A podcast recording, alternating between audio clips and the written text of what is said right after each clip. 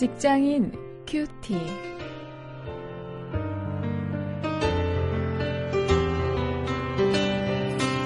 안녕하십니까. 오늘 4월 16일, 오늘은 느헤미야 10장 28절부터 39절까지의 말씀을 가지고 말씀 생활이라는 주제로 말씀의 감화를 받으면 삶이 변한다. 이런 제목으로 함께 말씀을 묵상하시겠습니다.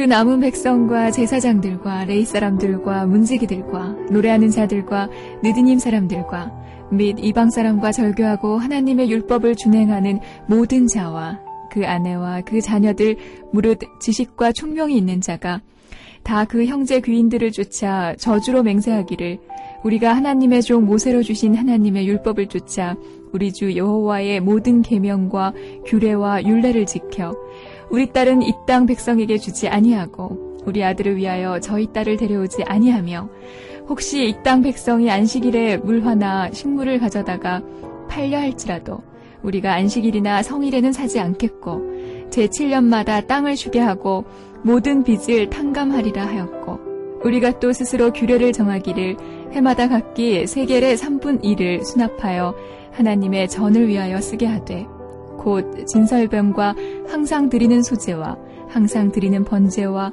안식일과 초하루와 정한 절기에 쓸 것과 성물과 이스라엘을 위하는 속죄죄와 우리 하나님의 전에 모든 일을 위하여 쓰게 하였고 또 우리 제사장들과 레이 사람들과 백성들이 제비 뽑아 각기 종족대로 해마다 정한 기한에 나무를 우리 하나님의 전에 들여서 율법에 기록한 대로 우리 하나님 여호와의 단에 사르게 하였고 해마다 우리 토지 소산의 만물과 각종 과목의 첫 열매를 여호와의 전에 드리기로 하였고 또 우리의 마다들과 생축의 처음 난 것과 우양의 처음 난 것을 율법에 기록한 대로 우리 하나님의 전으로 가져다가 우리 하나님의 전에서 섬기는 제사장들에게 주고 또 처음 익은 미래 가루와 거제물과 각종 과목의 열매와 새 포도주와 기름을 제사장들에게로 가져다가 우리 하나님의 전 골방에 두고 또 우리 물산의 11조를 레위 사람들에게 주리라 하였나니 이 레위 사람들은 우리의 모든 성읍에서 물산의 11조를 받는 자이며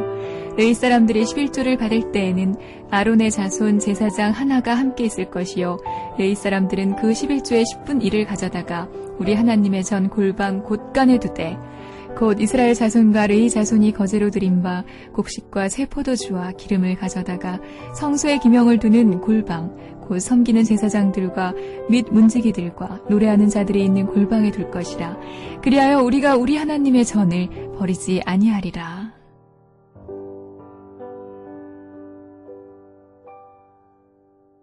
우리가 말씀을 통해서 은혜를 받으면 우리의 삶이 변합니다. 이 대표적으로 본문에 나오는 유다 백성들은 그간 이방 사람들과 결혼했던 그 잘못을 회개하고 율법의 근거를 둔 바람직한 결혼 생활을 회복하기로 결심을 했습니다. 그 에스라의 종교 개혁을 보아도 돌아온 유다 백성들 중에 족장과 제사장 그런 지도층부터 평민에 이르기까지 그 땅의 여인들하고 결혼해서 자녀까지 낳았고 또 그들을 데리고 귀환한 사람들이 많았습니다. 또 유다 땅에 남아있던 사람들도 이방인들하고 서로 결혼했던 것은 마찬가지였습니다. 그래 하나님은 이 이미 그 가나안 정복을 앞두고 있는 이스라엘 백성들에게 이 가나안에 들어가면 이방인들과 결혼하지 말 것을 이 신명기 7장 2절부터 4절 말씀에서 분명하게 말씀해 주고 계시거든요. 그 말씀을 그들이 지키지 않고 어, 결혼했던 것이죠. 어, 이 문제는 단순한 결혼과 그들의 가정에 관한 문제만이 아니고 하나님을 섬기는 신앙적인 문제이고 또 인생의 향방을 좌우하는 중요한 문제였던 것입니다. 이방인과 무분별하게 결혼하는 것을 통해서 그들이 하나님을 섬기는 신앙의 정체성을 잃어버리면 어, 큰일인 것이었죠. 어, 사실 그 이스라엘 공동체는 그렇게 폐쇄적이지 않았습니다. 할례를 통해서 하나님을 향한 신앙을 고백하면 이방 사람이라도 이스라엘 공동체 안으로 들어오는 것이 가능했습니다. 그러나 당시의 백성들은 그저 현실적인 상황과 필요에 따라서 이방인들과 함부로 결혼했던 것이 문제였습니다.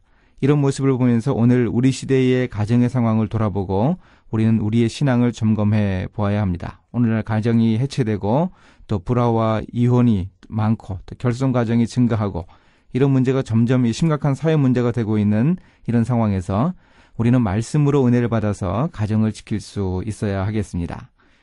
또 두 번째로 31절에서 우리가 생각해 볼 수 있는 것은 말씀으로 은혜 받으면 직장 생활이 변한다고 하는 것입니다. 이 그간 율법을 제대로 지키지 않은 이스라엘 백성들은 나태한 신앙으로 그 안식일에도 일을 했습니다. 또 7년마다 돌아오는 안식년에 땅을 쉬게 하면서 모든 것을 하나님을 맡기는 그 생활을 해야 하는데도 그러지 못했습니다. 이런 잘못을 돌이켜서 이제부터 율법대로 살아야 하겠다. 그렇게 일하겠다고 그들이 단단히 결심을 했던 것입니다. 어, 사실 그 안식년을 지키기 위해서는 대단한 믿음이 필요했습니다. 이매 7년째의 땅을 쉬게 한다면 6년째의 농사를 지어서 그것으로 그 해 먹고 7년 한 해를 먹고 또 8년째의 농사를 지어서 곡식을 얻을 때까지 먹어야 하니까 이 계산상으로는 한 해 농사를 지어서 3년이나 먹어야 했죠. 어, 그러니 적어도 이 두 배 이상의 소출은 있어야 기본적인 생활을 영위할 수 있었을 것입니다.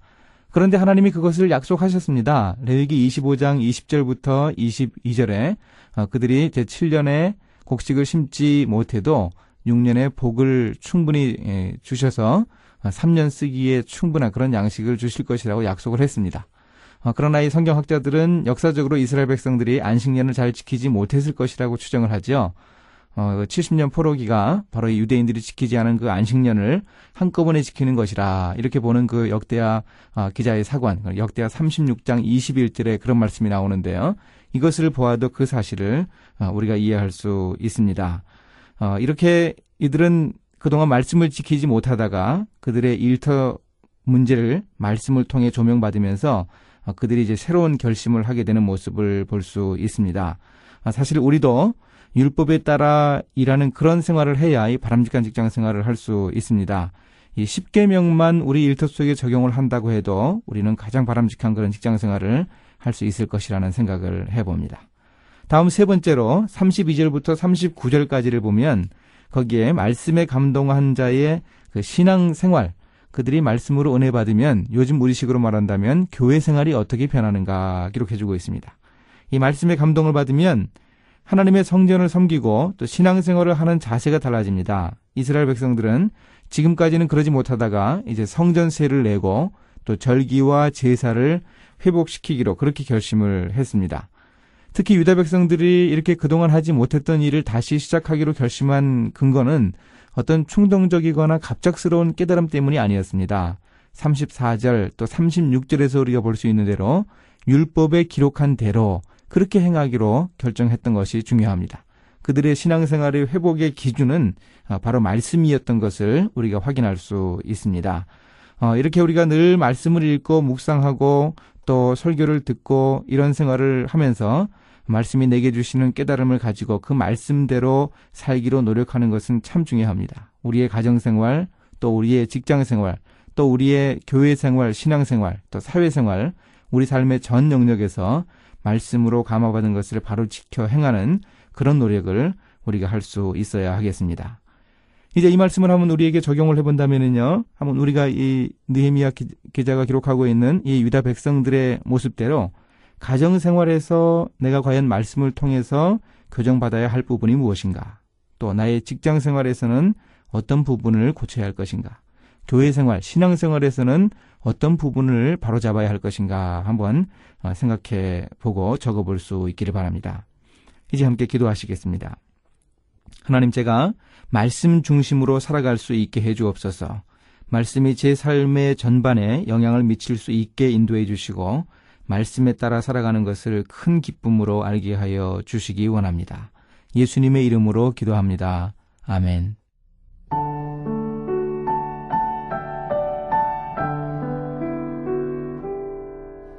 날마다 성경을 깊이 묵상하는 수도사가 있었어요.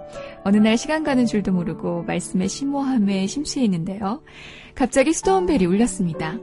매일 문 앞에 가난한 사람들에게 먹을 것을 나누어 줄 시간임을 알려주는 벨소리였어요. 그 수도사는 매일 해야만 하는 구제의 의무와 심오한 진리를 깨닫는 즐거움 사이에서 갈등을 느꼈죠. 그러나 그는 기꺼이 일어나서 가난한 자들에게 음식을 주기 위해 나갔습니다. 한 시간쯤 후에 다시 돌아와 말씀을 묵상하는 수도사에게 들려오는 내면의 소리가 있었어요. 너는 이제야 비로소 귀한 진리를 깨닫게 되었다.